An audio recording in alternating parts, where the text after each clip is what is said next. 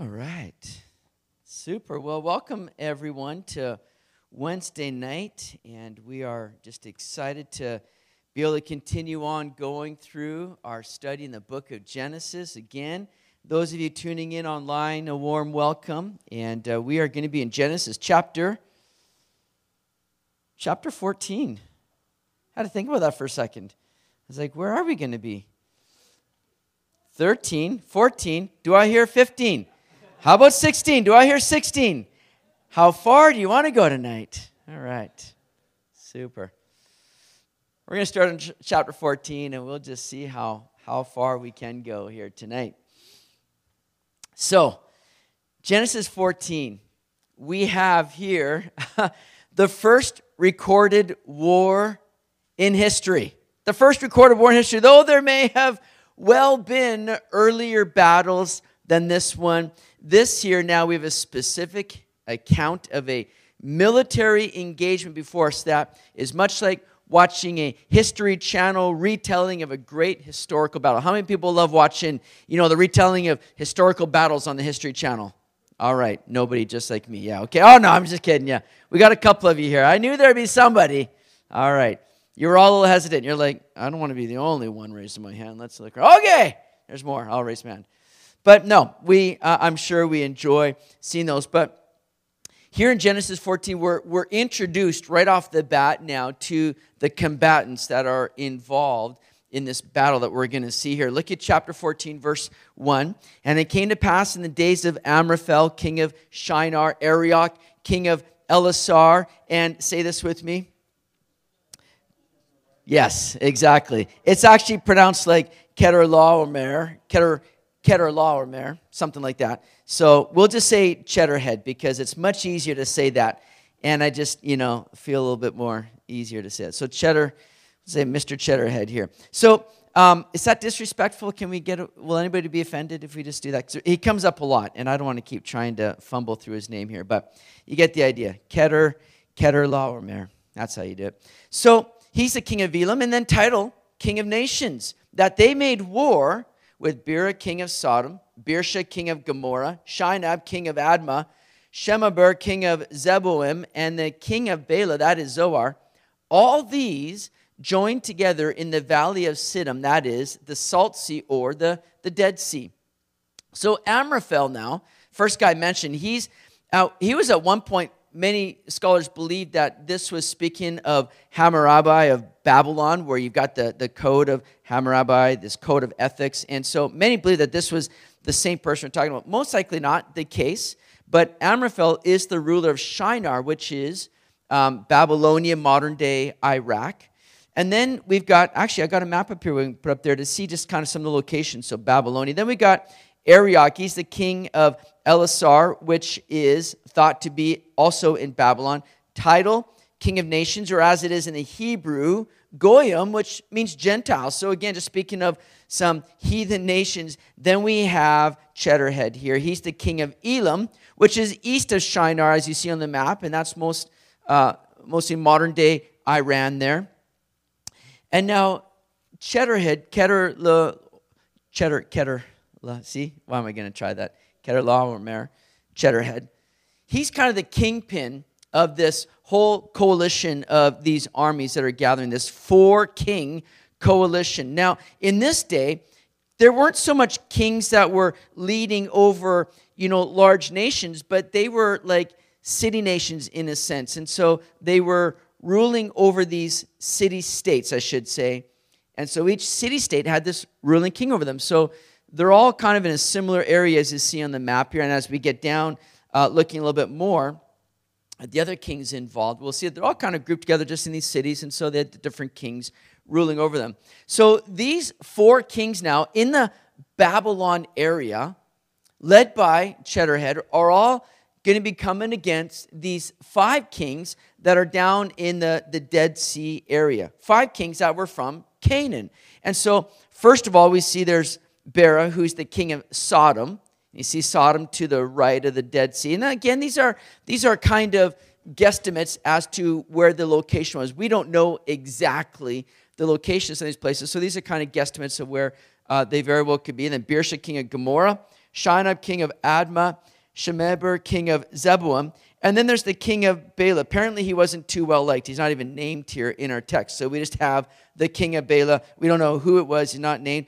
But these five kings now joined together along the Dead Sea in battle against the four king coalition from the north. And when I say they're from the north, even though they're very much east, of the Dead Sea, the travel route that they would take. And this map outlines the travel of Abram. Because remember, Abram came from Ur the Chaldees, Babylonia area. So they would always travel up north because what's to the left? It's all wilderness. So the shortest path is straight to the west, but it's all wilderness. So they travel up north. That's why whenever you hear about God saying, I'm going to bring a nation from the north against you, even though he's talking about Babylon coming against Israel, say they came from the north. So they're coming down from the north down to these five kings here. Now we get a, get a bit of a background as we continue on here in verse 4 as to why there's this battle that's raging, all right? So we got those five kings down south. Okay, we'll bring up another map in a second. Look at what it says in verse 4. 12 years, 12 years these nations all served Chedorlaomer, and in the 13th year they rebelled. In the 14th year, Chedorlaomer and the kings that were with him came and attacked the Rephaim in Ashtroth Karnaim, the Zuzim in Ham, the Emim in Shava Kiriathaim, and the Horites in their mountain of Seir, as far as El Paran, which is by the wilderness. Then they turned back and came to En Mishpat, that is Kadesh, and attacked all the country of the Amalekites and also the Amorites who dwelt in Hazazon Tamar. And verse 8 the king of Sodom, the king of Gomorrah, the king of Admah, the king of Zeboim, and the king of Bela, that is Zoar went out and joined together in battle in the valley of Siddim against Chedorlaomer, king of Elam, Tidal, king of nations, Amraphel, king of Shinar, and Arioch, king of Ellasar, four kings against five. So, Cheddarhead here, as I said, was the kingpin. And it was common in this day for larger city states to exercise this kind of authority or political power over smaller city states and bring them into subjugation to them. Perhaps, you know, those smaller city states would pay a, a kind of taxes, almost like a protection tax. We're going to pay you a tax showing our loyalty and allegiance to you so you don't kind of mess with us. You just kind of leave us alone, that sort of a thing. So, we find out here that after 12 years of Cheddarhead kind of ruling over those five kings that were there around the Dead Sea area, they'd had enough. They're like, 12 years, this, this has just been too, uh, we're not enjoying this. In fact, let's see what we can do. And so they mount a rebellion. And that could be simply saying, we're not going to pay you any tribute any longer.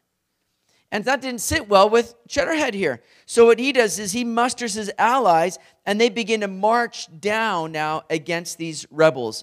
And as they're marching down, let's see here. So as they're marching down, we we read there that they came up to Rephaim up on the top right of the map there. They're marching their way down and they're taking out all these other places here. It just says they, they came and they attacked this place, they attacked that place. They basically are wiping them out. They're just making a clear path as they're making their way to the rebels that are down south along the, the Dead Sea. But then also says that they made their way all the way down south as far as El Paran, which is right down the wilderness. So now we're going way down south, and they made their way back up. They went against the, the Amalekites there. It says, um, and also the Amorites who dwelt in Hazazon. And it, says that they made their way to, um, they made their way to the Siddim Valley, the Valley of Siddim.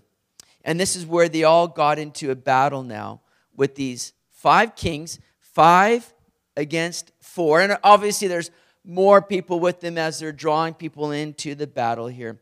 Now, it's interesting because the Old Testament presents to us pictures of what is revealed in the New Testament. Uh, the Old Testament does, you know, physical pictures of what the New Testament represents in a spiritual way. And so, what we're seeing here is, is we're just seeing these combatants. We're seeing this battle that's raging. And though we don't enter into battle like we see here, we're thankful that we don't have, you know, battles uh, waging constantly or that we're under the threat of some city warlord coming down upon us unless we yield to their demands, right? We don't experience that. I hope you're not experiencing that. We'll pray for you if you are. But what we do see, the reality is of these things happening in the spiritual realm. See, we understand that we have a very real enemy that would love nothing more than to bring us into subjugation of his ways over God's way. See, the devil's purpose is to bring us into bondage, all for the purpose of destruction. He wants to destroy you. And how we need to be those that stand up against the attacks of the enemy and not give in and understand that there is a very real enemy that is opposed. He's opposed against us. And that's why we've been given the armor of God to put on daily to be equipping ourselves in the armor of God, knowing that our battle is not fought in the physical, but it's fought in the spiritual realm against principalities and powers, and how we need to pray and seek the Lord in these things here. Understand that bringing ourselves into the submission of God's will will always bring about a much better and peaceable outcome. You see, when God determined to give the land to Abraham, he was not arbitrarily robbing Peter to pay Paul. He was giving the stricken area a chance to operate on a new basis of peace and harmony. This, of course, is what he always offers the human race. But if history teaches us anything, it teaches us that man is not too quick to learn that God's rule brings peace, whereas man's genius, not infrequently, creates trouble and strife. That's from Briscoe's commentary in Genesis here. And how we need to understand, just like these people are just battling in the physical, being brought into subjugation. The enemy would love to do that. how we need to be those that are quick to follow God's ways. And we're going to see that with one specific man who had that option. We'll come to that in a second here. So, these next few verses, we're going to see firsthand just that trouble that we bring ourselves into when we choose our own will over God's will. Look at verse 10. So, now the valley of Siddim was full of asphalt pits, and the kings of Sodom and Gomorrah fled and some fell there, and the remainder fled to the mountains. Then they took all the goods of Sodom and Gomorrah and all their provisions and went their way. Notice this in verse 12. They also took Lot, Abram's brother's son, who dwelt in Sodom and his goods and departed. See, we're looking at this text, and, and unless we got to that part, you'd be kind of at us going, What does this have to do? We just started hearing about Abram and being brought in the land and the promises to Abram. All of a sudden, we're hearing about all, what's this all about? Well, here's how it connects with the story of, uh, of redemption in a sense, is because Lot's involved in this, sadly. As I was just saying, how quick we are to kind of choose our way over God's will, and we bring needless unrest and trouble upon ourselves when we do. So these five kings began to see that they were outmatched. They were getting defeated. They quickly fled. Some of the people there perished. And then their cities were looted, and sadly, Lot was part of the bounty, and he's taken away captive now. Now, here's the thing we saw in chapter 13 just a couple weeks ago that Lot and Abram split company. And remember, Abram graciously said, Lot, you choose where you want to go. Look out and just see all the open land. You choose where you want to go. You go where you want, and I'll go the opposite way. Abraham was very gracious in that. But what does it say? It says that Lot lifted up his eyes and he looked out upon the, the plains of Jordan. He was lured by the beauty that he saw around him, kind of driven almost by the flesh. And it says that he pitched his tent even as far as Sodom. End of verse 12 in chapter 13. He pitched his tent even as far as Sodom. Not a good direction to go in.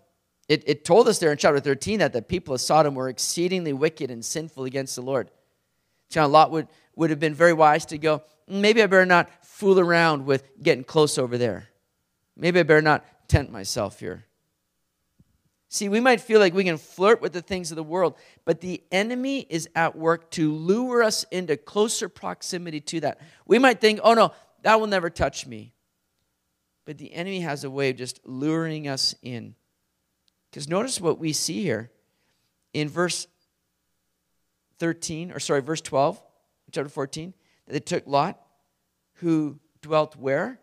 In Sodom. He pitched his tent as far as Sodom, but now he's dwelling in Sodom. See, it didn't take long for him just to kind of have that downward drift. He was led by the flesh. He looks up, and with his eyes is appealing to the flesh, the, the plains of Jordan. He moves himself towards Sodom. Now he's living in Sodom. Not a wise move, and he pays the price for it. Warren Wiersbe said this Lot followed the path of friendship with the world, then love of the world, then conformity to the world, and finally judgment with the world. Lot thought that Sodom was a place of peace and protection. However, it turned out to be a place of warfare and danger. Saints rarely are captured by the world suddenly, they enter into the place of danger by degrees. And Lot is a fitting picture of that for us. Notice what we see as we read on, verse 13. Then, then one who had escaped came and told Abram, the Hebrew, for he dwelt by the terebinth trees of Mamre, the Amorite, brother of Eshcol and brother of Aner, and they were allies with Abram. Now, when Abram heard that his brother was taken captive, he armed his 318 trained servants who were born in his own house and went in pursuit as far as Dan. He divided his forces against them by night, and he and his servants attacked them and pursued them as far as Hobah, which is north of Damascus. So he brought back all the goods and also brought back his brother Lot and his goods, as well as the women and the people. So, thankfully, one man is able to escape, and he knows, I got to go tell Abraham. He goes and tells Abraham. Abraham gets word, and we see him spring into action. Now, Abram could have easily had an attitude of, well, you know what? Lot made his bed, now he's just going to have to sleep in it, right? It would have been very easy to say, serves him right to go in that direction. But Abraham responds with grace and he responds in action. See, Lot becomes a captive, but Abraham becomes a conqueror. The difference becomes a matter of preparation. One man chose a life of pleasing the flesh and he was unprepared for warfare. The other now chose a life of faith and trust in following God, and he's going to be prepared for the enemy. Paul writes in 2 Timothy 2 For no one engaged in warfare entangles himself with the affairs of this life, that he may please him who enlisted him as a soldier. Paul is saying, Listen, don't get caught up in the things of the world. The world is temporary. And you, you are in a battle. So be prepared for that. Lot dismissed that. He got comfortable, but he became a captive. Abraham, on the other hand, man, he's ready. He's looking to the Lord, not looking to please the flesh. He's looking to live by faith, and he's now going to move as a conqueror in these things. And this is pretty amazing. Abraham has 318 trained servants whom he armed. I think that's so awesome, man. We see just the, the blessing that's happening in Abraham's life, right? I mean, he's followed God, he's taken the, those steps of faith as we've seen. And oh, God's just blessing him. These are all servants that are born in his house. And, I mean, there's just a, a loyalty there. There's just a, a, a family kind of feel there. And they're, they've all been trained up. Abraham is preparing not just himself, but he's preparing others, discipling others in a sense, right? And he marched this militia up against the armies that had just wiped out these, these trans this Transjordan area. I mean, when that when we saw those people that had came down, all these kings here now, uh, again, they came down and they just started taking out the Refam, uh, all these different people there, uh, Zuzim. Mean, they're just like one after the other, just taking them out. And here's Abraham going, well, I mean, they left a pretty big path of destruction. Let's see if we can, you know, make a bigger path of destruction here now in a sense. Like, he's just not, he's not hindered. I mean, I, I'm going to have to say, we don't know, but I'm going to say, with these four kings and all their people, that's a pretty big army, I'd say. And Abraham shows up with 318 trained men.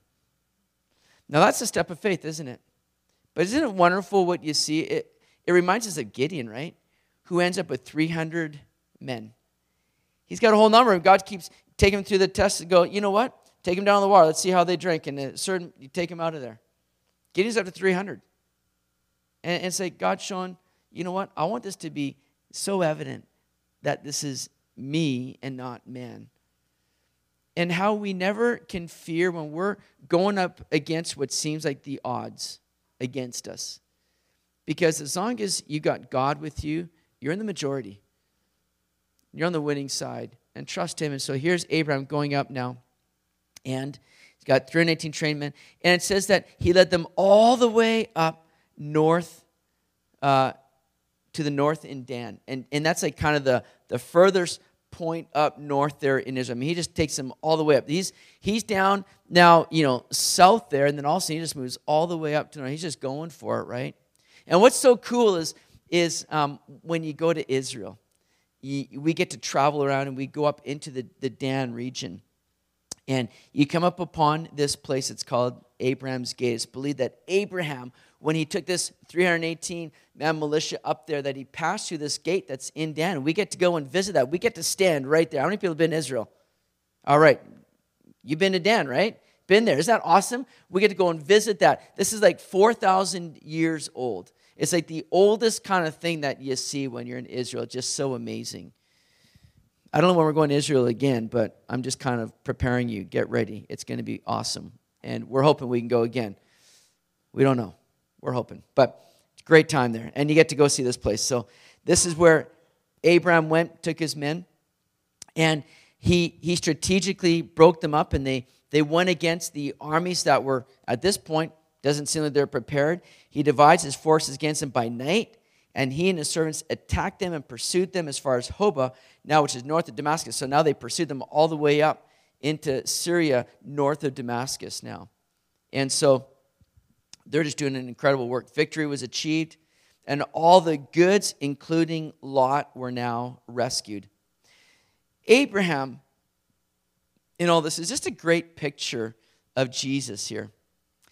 You see, Jesus left the comforts and glories of heaven to come to this world and pursue us when we were so undeserving of any kind of redemption.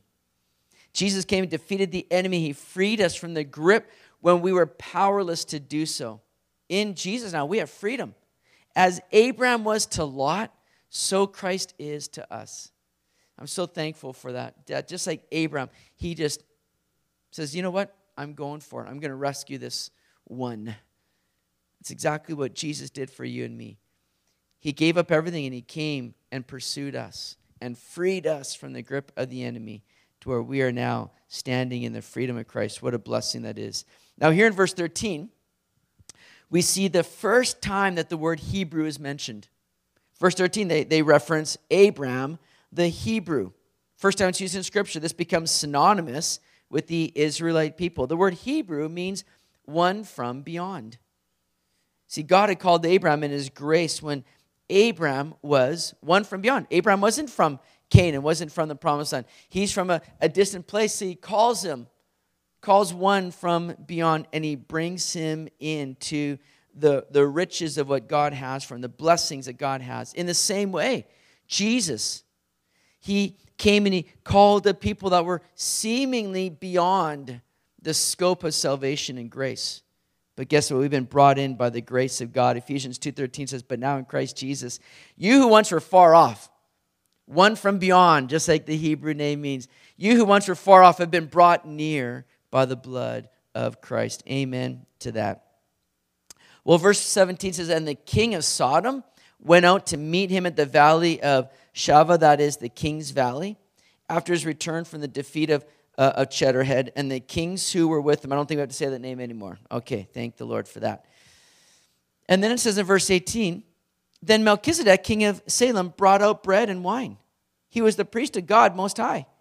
And he blessed him and said, Blessed be Abraham, Abraham of God Most High, possessor of heaven and earth.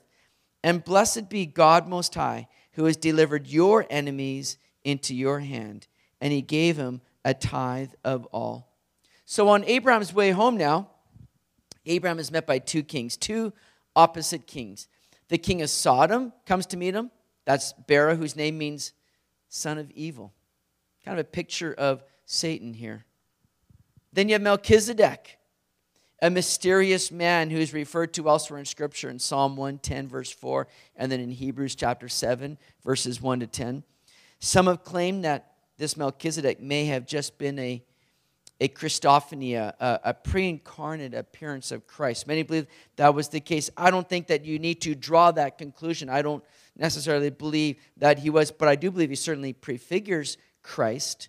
See, the name Melchizedek means king of righteousness.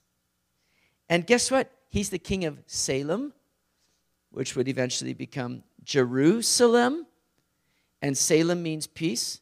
So here we have Melchizedek, the king of righteousness and the king of peace. Doesn't that sound a lot like Jesus? And the order is so significant because you cannot have any peace unless you first come to understand the righteousness that you've been given in and through Jesus Christ. So many people want peace without first receiving his righteousness. Because it's only when you come to know all that he's done for you that he's done the work in saving you. It's only when you come to know that it's not of yourself, but it's the free gift of God by grace through faith. And when you come to know that, then you begin to experience the great peace of God because now you're no longer going, I have to work for this, I have to earn that. Have I messed up? Have I done something that's going to disqualify me from this? No, you realize it's all in and through Jesus Christ by which I'm saved. I'm clothed in His righteousness, not my own. And this is why I'm accepted before God. And when you begin to have a firm, concrete understanding of God's grace and the righteousness that has been given to you, suddenly you just have such wonderful peace. You can go to bed at night just thanking the Lord that you're saved. Not worrying, Lord, have I done something today that may have messed up my salvation? Well, your salvation was never dependent upon you, anyways.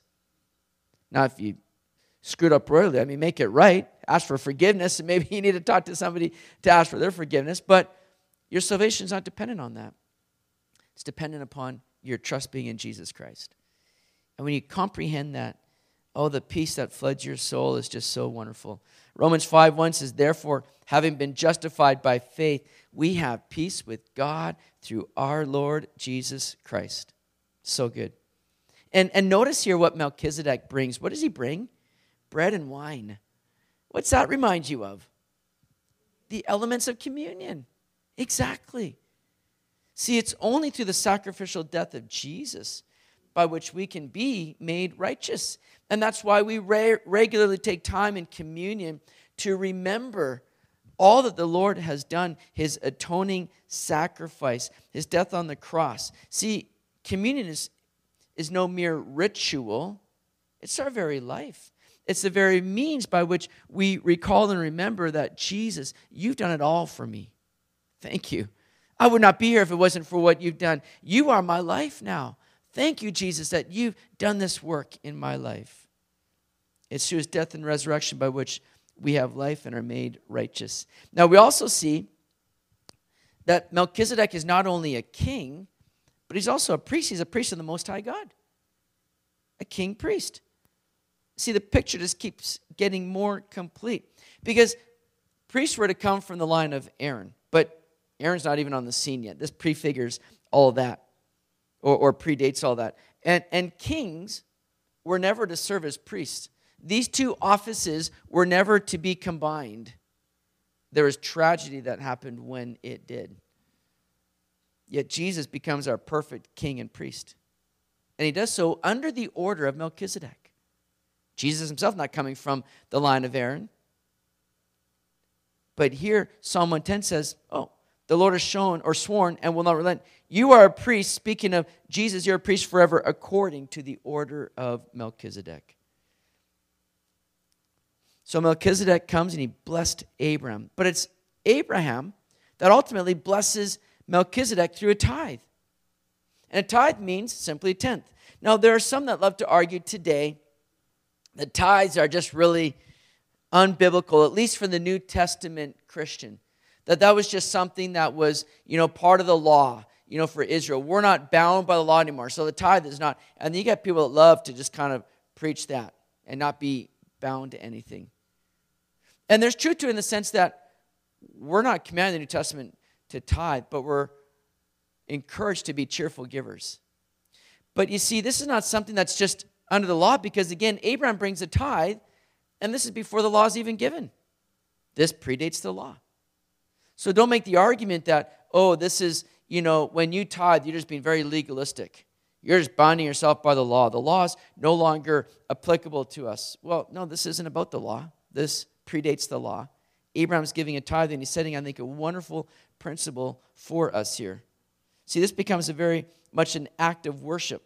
Our money really begins to be an indicator of where our heart is.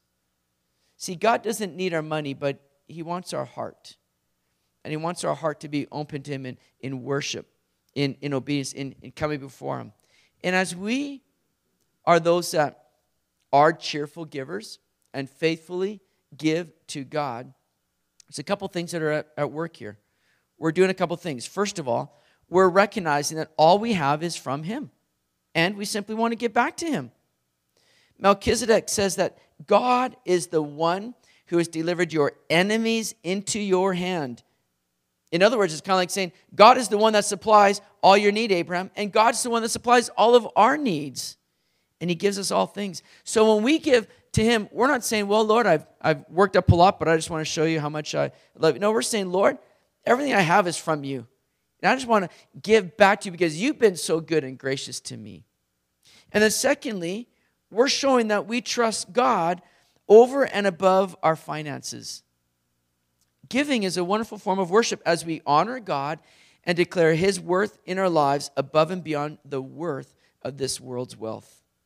We're saying, Lord, I'm relying on you more than I am this paycheck or this money here. I'm trusting you, and I want to I want to show you my heart is for you. It's dependent upon you. It's trusting you. And in this form of worship, I want to give to you to declare how much I love you, how good you are, and you are greater than any other kind of wealth I could ever have in this world. So Abraham gives a tithe, the tenth of what he's received. And as Abraham met Melchizedek, there, you know, there's no showdown over who's the alpha male here. Abraham's not going, hey, hold on a second. Do you know who I am? I'm Abraham, man. I'm, I'm called of God now. You should be giving me time. There's, no, there's none of that here. They both came and they blessed each other. In fact, it could be said that Abraham conceded the greater honor to Melchizedek in giving this gift to him. You always give to the greater, you see. Now, interestingly, Melchizedek gave a blessing, whereas the king of Sodom, Bera, son of evil, he wanted to take from Abram. He wanted Abram to give to him. Notice what we read in verse 21. Now the king of Sodom said to Abram, Give me the persons and take the goods for yourself. But Abram said to the king of Sodom, I have raised my hand to the Lord God Most High, the possessor of heaven and earth, that I will take nothing from a thread to a sandal strap, and that I will not take anything that is yours, lest, and here's the key, lest you should say, I have made Abraham rich except only what the young men have eaten, and the portion of the men who went with me, Aner, Eshcol, and Mamre. Let them take their portion. So the king of Sodom, he wants the persons, and, and more literally, it's implied the souls. It's the way of the enemy. He will offer up the riches of this world, but his desire is to make captive the souls of men and lead them to destruction. But notice how Abraham responds here. He didn't want to give an opportunity for the enemy to boast in any way. He didn't want this to be a cause for the enemy to walk away and say, uh, Look at Abraham. See how blessed he is? Yeah, that's because of me. That's because of what I've allowed him to have. Abraham didn't want anything, uh, any boast or, or pride in the enemy. He wanted all the glory to be the Lord's, you see. Abraham knew that God was able to supply all his needs, and he would rather see it come from God so that God would get all the glory. How, how careful we need to be that we're not working strategically, doing things in a way where it's opportunity for the world to boast in success, but rather give opportunity simply for the Lord to work. So that when there's any kind of success or blessing, it's so clearly just of the Lord. I remember hearing a story from you know, Pastor Chuck Smith, Pastor Calvary Chapel in Costa Mesa, in their early days, you know, he had a, a businessman that had made some investments and, and, and done really well. And this man wanted to give a million dollars to, you know, the church at, at, at Costa Mesa. And, and Chuck kind of prayed about it, you know. And you know what he did? He ended up turning it down Because he didn't want this man to have opportunity to say, oh, look at the success of the church. Look at how the church is prospering. That's because of me. Chuck would rather have had the Lord provide that in a way where it would all be just to the Lord's glory. Pretty amazing. I don't know if I'd be doing that, but good on Pastor Chuck to do that. That's pretty incredible. Now, the account in chapter 14 is a reminder for the Christian that we have a few different responses to take in the world. I think Abraham kind of, you know, reveals some of these things for us. You can go the way of isolation, you can go the way of identification, or you can go the way of involvement. Isolation says, as some Christians like to live, they like to live very insular from the world. They like to say, you know what, and we talked about this a bit on Sunday, where Christians will say, you know what, I don't want to I don't want to get involved in the world. I don't want to I don't want to mess around with the world. In fact, I'm going to separate all the more from the world. And it's that separation from the world that's really going to show my sanctification and my holiness now.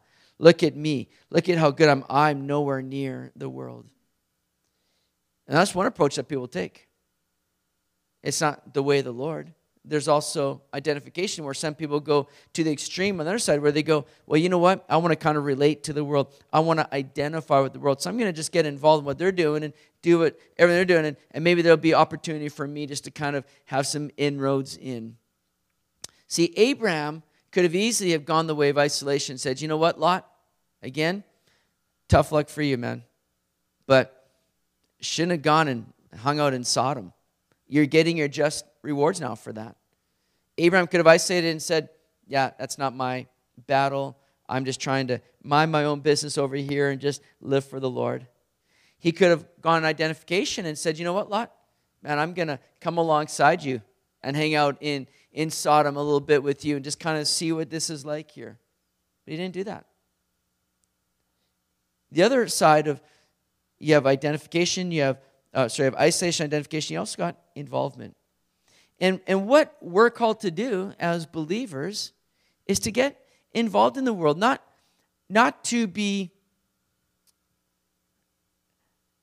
not to be like the world. We're in the world, but we're not to be of the world. So understand the difference there is that God's called us to go out, to be involved, to be witnesses in the world to be doing our part to be seeking to save people, to spread the good news, to be a witness in the world, to see many people come to know Jesus as their Lord and Savior. You can't do that if you're isolating yourself. You don't do a good job if you're identifying with, your, with, with others because that just brings confusion. People are going, Well, what do I need the Lord for? You're just living every bit like me. But involvement says, Man, I'm going to I'm going to go out and I'm going to seek to make a, a difference as I live my life of faith, as I live for the Lord, and I seek to share the good news with people. Abraham shows us that role of involvement as he goes after Lot. And Lot benefits as he gets spared and saved and delivered out from the grip of the enemy here. It's a great lesson for us. Chapter 15. How are we doing? We're doing fine. We, we'll, we'll go through this. Chapter 15 here. It says, After these things, so after this great battle and deliverance of Lot, after these things, the word of the Lord came to Abram in a vision, saying, Do not be afraid, Abram. I'm your shield, your exceedingly great reward. Now, I find this very interesting. Abraham has just come off a great victory, right? I mean, this guy could be just on cloud nine going, Woo, man, that was incredible. 318 of us, and we routed this army. We got Lot back. We met Melchizedek. Man, we've got blessings here. This is incredible. He's on cloud nine. Great victory. And yet, what does God say? Do not be afraid. When do you have to speak those words to somebody? When somebody's afraid. And you're wondering, Abraham, what's going on? Why are you afraid? You've just seen an incredible victory here. What's going on? I find the description that God gives to Abraham a bit of a clue for us. What does God say to Abraham? Abraham, don't be afraid. I am your what? Your shield. See, again, like we just seen, Abraham just defeated a, a, a powerful coalition of kings. Perhaps Abraham is sitting here now, beginning to wonder are they going to come back for revenge? is there going to be retaliation? What's that going to look like? Have I just kind of, you know, stepped on the ant hill and now I'm going to get bit? Like, is this going to be trouble? But God says, Abraham, I'm your shield. I'm your help and defense. I'm going to take care of you. Abraham, it seems a parent is kind of struggling through this, wrestling through, and fearful over what the outcome might be. And yet God comes and he encourages him and he reminds him that he's a shield. Also, God says, I'm your exceedingly great reward. Again, perhaps Abraham doubted his move in returning those goods to the king of Sodom. Perhaps he wondered if he wouldn't have been better off keeping all the goods. Is he going to go broke now? Was that a wrong thing to do? Why did I give it all up? Shouldn't I have kept some of it?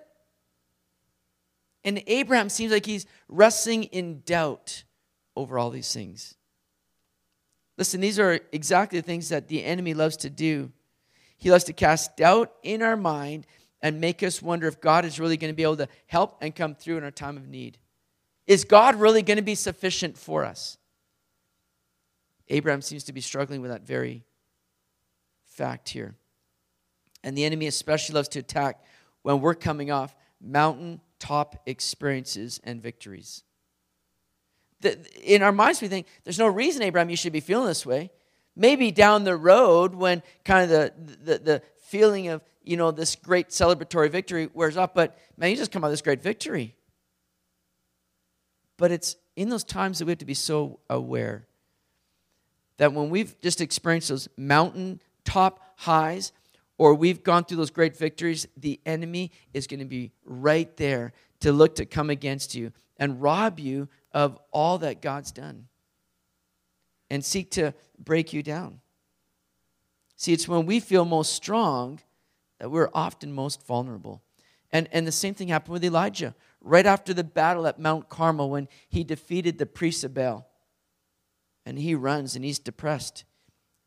He's worried, he's fearful how we need to be guarding ourselves at all times. Keep walking in faith, keep trusting and being dependent on the Lord. Don't let yourself dwell to the point of feeling this great strength and victory. Keep relying on the Lord. Because it's in those times where you feel most strong that you become oftentimes the most vulnerable. Abraham's facing that. But God comes and reminds him of just this wonderful truth I'm your shield. God's our defense, isn't He? God's the one that's our protector. He's our exceedingly great reward. Everything you need is found in Him. He will supply all your riches uh, or all your need according to His riches and grace. God's the one that does that. How we need to stay reliant upon Him, trusting Him. But look at what it says in verse 2 But Abraham said, Lord God, what will you give me, seeing I go childless, and the heir of my house is Eliezer of Damascus. Then Abraham said, Look, you have given me no offspring. Indeed, one born in my house is my heir. Here's another area that became an ongoing source of doubt and contention for Abraham. So remember, God had promised to make Abraham a mighty nation, right? Genesis 12. I'm going to make you a mighty nation. Oh man, the world's going to be blessed because of you. But yet, there's no kids. The biological clock just keeps ticking down. He's not getting any younger. In fact, it's as though Abraham has given up. He says, I go childless. That's it. I'm not having any kids. God, where's that promise of yours? How are you going to fulfill it now? I've got nothing. You take Eliezer, my servant, he's going to be the, the one that's going to have a money nation. It's not even blood. Lord, come on, that's not right. That's not fair.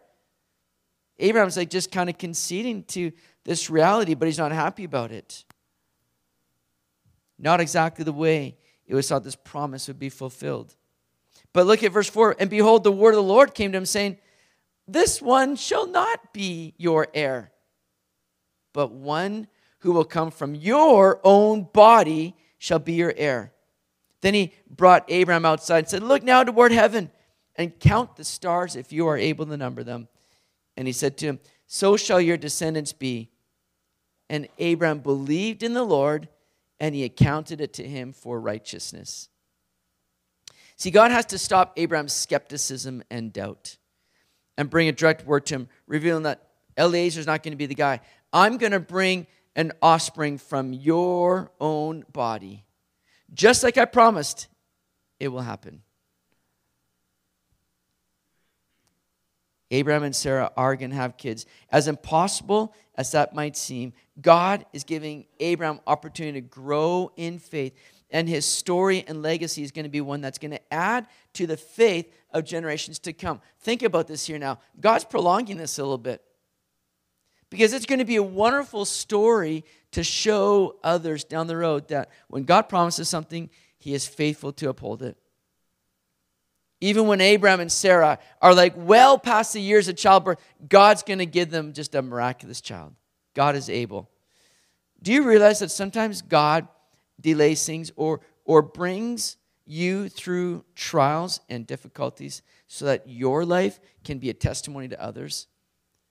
So that God can fulfill the work in and through you that's ultimately going to be a blessing to other people. Think about that. I just think about the nation of Israel as they face challenge after challenge. They can just keep coming back to this and go, well, you know what? And we wouldn't, we wouldn't be here if God didn't do a miracle to begin with in providing a child for Abraham and Sarai. If he did it then, he can do it again. Now, God not only tells Abraham what he's going to do, but he gives him a very vivid picture of what this is going to look like. He takes him outside. He says, Abraham, look up to heaven Check out all those stars. Can you number them? Not a chance. How many people have been somewhere where you're just completely removed from any kind of, you know, city lights, pollution, and you're just like out in wherever it is, desert, or uh, I remember being in Africa a couple times and just going out to where like there's no lights on, and you those stars just pop. You're like, oh my goodness, I never realized there's that many stars. Isn't it incredible? You're just like, when you first see just an untouched sky or, or the removal of any kind of pollution or destruction, you're just in awe of that night sky.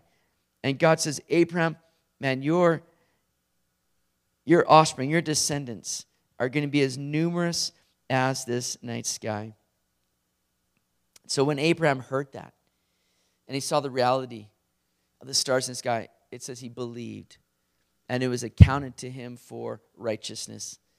Now, this is the first time that word belief is used in the Bible. It's the first time also that righteousness is spoken in the Bible.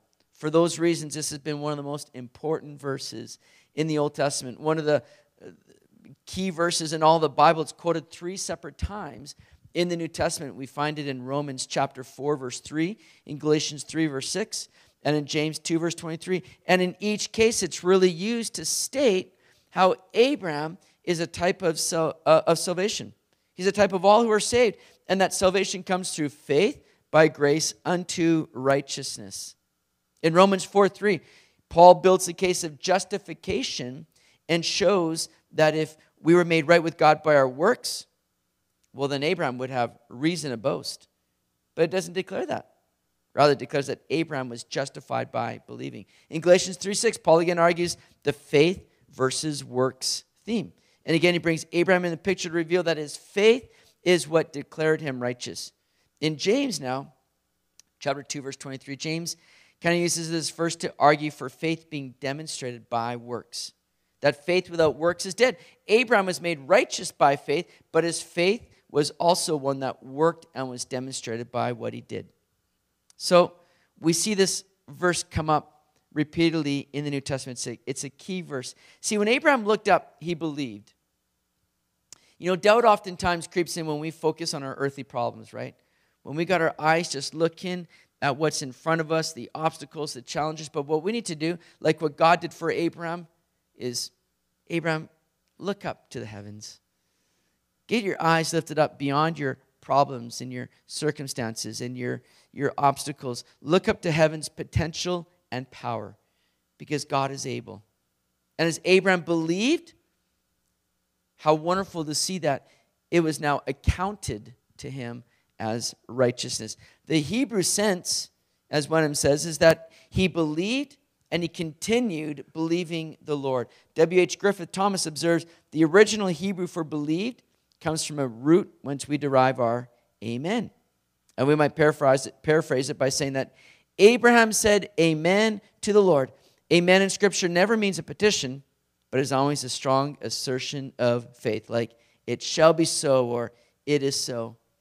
And see, the blessing that Abraham, the blessing that came to Abraham is that now he he experienced the righteousness of God being credited to him. See, people are either going to try to attempt to credit their own righteousness to themselves, or they're going to allow God to credit his righteousness to them. And it's only through the latter by which you can be saved. Our righteousness, as we know full well, is, as Isaiah says, is as filthy rags. Our righteousness means nothing before the Lord. And how often we try to clothe ourselves in our good works, in our efforts to be right with God. But it's simply in believing what God has done for us. And again, it's not believing in God, it's more so believing God. Abraham believed. You see, there are many today that believe in God, but they've not put their full faith in simply believing God. It's a big difference there. For Abraham, this faith and belief was linked to the promise of God. That through Abraham's seed, the promises of God would be fulfilled, that the Savior would come to the world, that there would be one to bless all nations, and that would be the Messiah. Abraham believed that God would do that. And for us, our faith is not just in God, but it's believing that God saves us through the finished work of Jesus Christ. That's what imputes the righteousness of God to us. Believing in God sets you no different than the demons that James says. They even believe in God and they tremble. Believing in God means nothing. It's that you believe in what God has done to save you. It's putting your faith in that finished work of Jesus Christ. And it's through that that imputes that righteousness of God. In Genesis 13, verse 16, interestingly, God had promised descendants as numerous as the dust and here in chapter 15, verse 5, it says, numerous as the stars. MacDonald said that the dust pictures Abraham's natural posterity, those who are Jews by birth. The stars depict his spiritual seed, those who are justified by faith. As Galatians 3 7 9 says, Therefore, know that only those who are of faith are sons of Abraham. And the scripture, foreseeing that God would justify the Gentiles by faith, preached the gospel to Abraham beforehand, saying, In you all the nations shall be blessed. So then those who are of faith are blessed with believing Abraham. I love how that just kind of, those words just get meshed together. They just become synonymous. Believing Abraham. That's it. Just, you get blessed with believing Abraham. That's what Abraham becomes known for. He believed God. Verse 7 of chapter 15 here says, Then he said to him, I'm the Lord who brought you out of Ur the Chaldeans to give you this land to inherit it. And he said, Lord God, how shall I know that I will inherit it. So God reminds Abraham of the great work he's already done in bringing him out of Ur the Chaldeans. Is there anything too hard for the Lord? Now, just when you think Abraham is getting it, here again he has moments of struggle, moments of doubt. Because here he's asking now for tangible proof that God's going to going to do this. And, and I can't really blame them, right? Uh, think about how many times we've been there and done that, right? Where God seems to speak so clearly to us, and then 10 minutes later, we're like, God, is that really you? Did you, if that was you, God, can you just give me a sign? Can you just show me? Would you just give me some confirmation, God? And we're so, we're so slow to kind of really move forward in those things. But God is so gracious. Praise Him for that. Because God's going to confirm now this covenant with Abraham. This becomes a very important chapter here. Look at verse 9. So God said to him, Hey, okay, Abraham, you want me to confirm this with you? You want me to show you that you'll inherit it? Here, let's do this. Bring me a three year old heifer, a three year old female goat, a three year old ram, a turtle dove, and a young pigeon. Then Abraham brought all these to him, and, and he cut them in two down the middle and placed each piece opposite the other. But he did not cut the birds in two. And when the vultures came down on the carcasses, Abraham drove them away. Now, this seems very peculiar for some of you, perhaps. But what's taking place here was a common way of kind of sealing a deal, of making a covenant with another person, a, a contract, you could say. And, and to kind of confirm that contract with one another, you would bring these sacrifices together. You would cut the sacrifices down in half and you'd place them opposite each other. And the two people making this contract or covenant would walk through those cut pieces of sacrifice. They'd walk through it and they would recite the terms of the deal in a sense. This is what is taking place here between God and Abraham, only it wouldn't quite be carried out this way. Yeah, look at what we read here, verse 12. Now, when the sun was going down, a deep sleep fell upon Abram. And behold, a horror and great darkness fell upon him. Then he said to Abram, Know certainly that your descendants will be strangers in a land that is not theirs, and will serve them, and they will afflict them 400 years. And also the nation whom they serve I will judge. Afterward, they shall come out with great possessions. Now, as for you, you shall go to your fathers in peace. You shall be buried at a good old age. But in the fourth generation, they shall return here, for the iniquity of the, of the Amorites is not yet complete. Verse 17 And it came to pass, when the sun went down and it was dark, that behold, there appeared a smoking oven and a burning torch that passed between those pieces.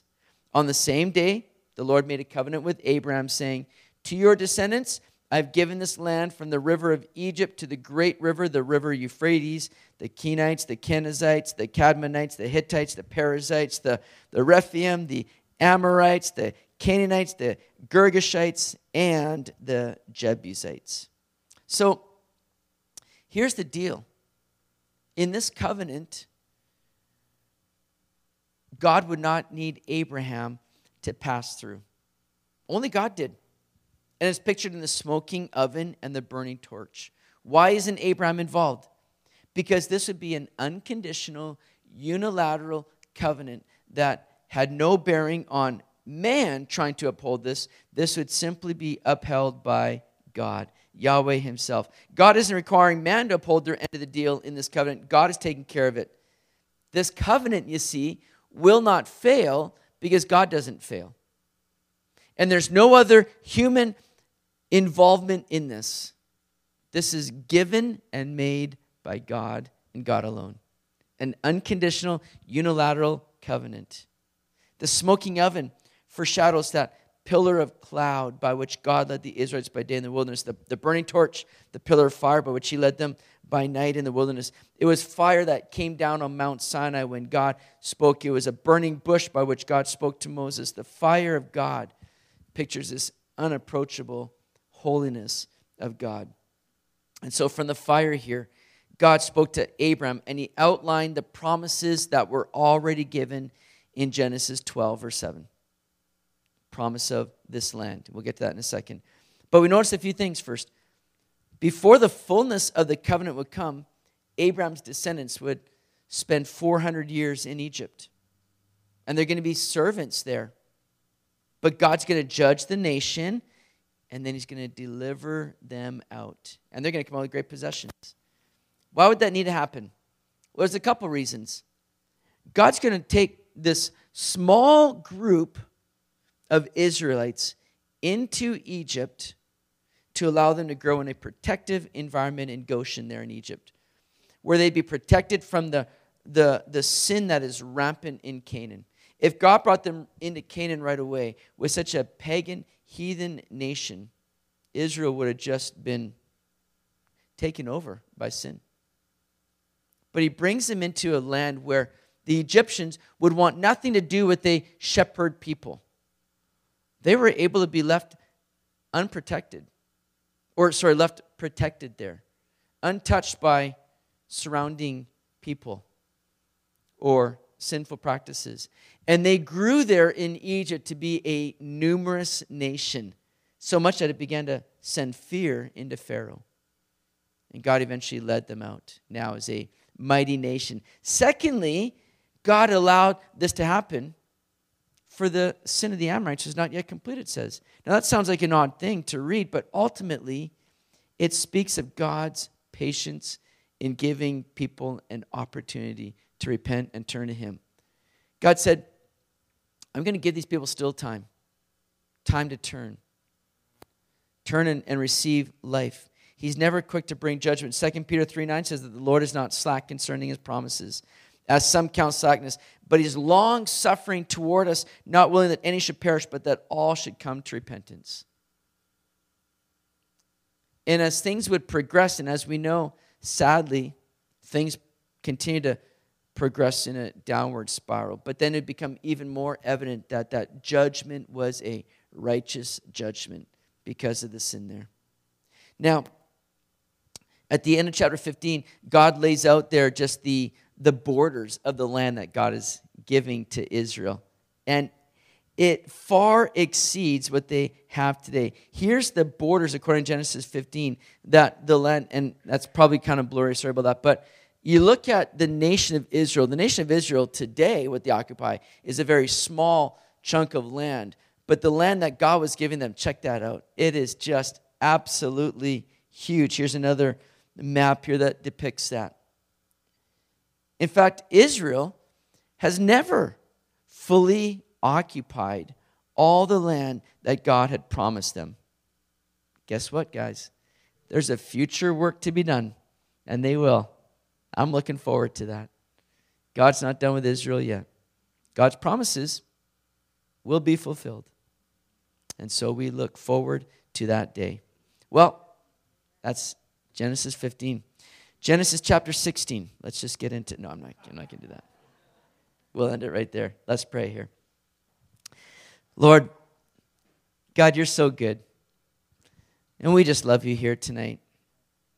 God, so good just to travel through your word and look at these Old Testament pictures and examples. And Lord, just packed with truth that's applicable for us today. And we learn many lessons from a man like Abraham positive lessons, negative lessons, but Lord, we learned so much from this man. And I pray as we saw his action in regards to Lot, that we would be those saying, Lord, how can I be involved in my world? Lord, that we might make a difference, that we might be witnesses, that we might see people be able to hear the good news and come to know you as their Lord and Savior. Use us in those things, Lord. And help us to be those that just become so reliant upon you as Abraham lived relying upon you. He went through moments of doubt and fear, and yet, God, you reminded him that you are that shield and exceedingly great reward. I pray that you would refresh that to us here today to know that you're a God that is dependable and faithful, and we never need to fear. In fact, your word is packed with so many fear not statements. And so I pray that we would just continue to look to you, abide in you, be comforted by you, and be strengthened in you. I pray that you do that for my brothers and sisters here tonight. God, lead us on from here and use us in these next few days to carry out your work, all for your glory. We ask in your name. Amen.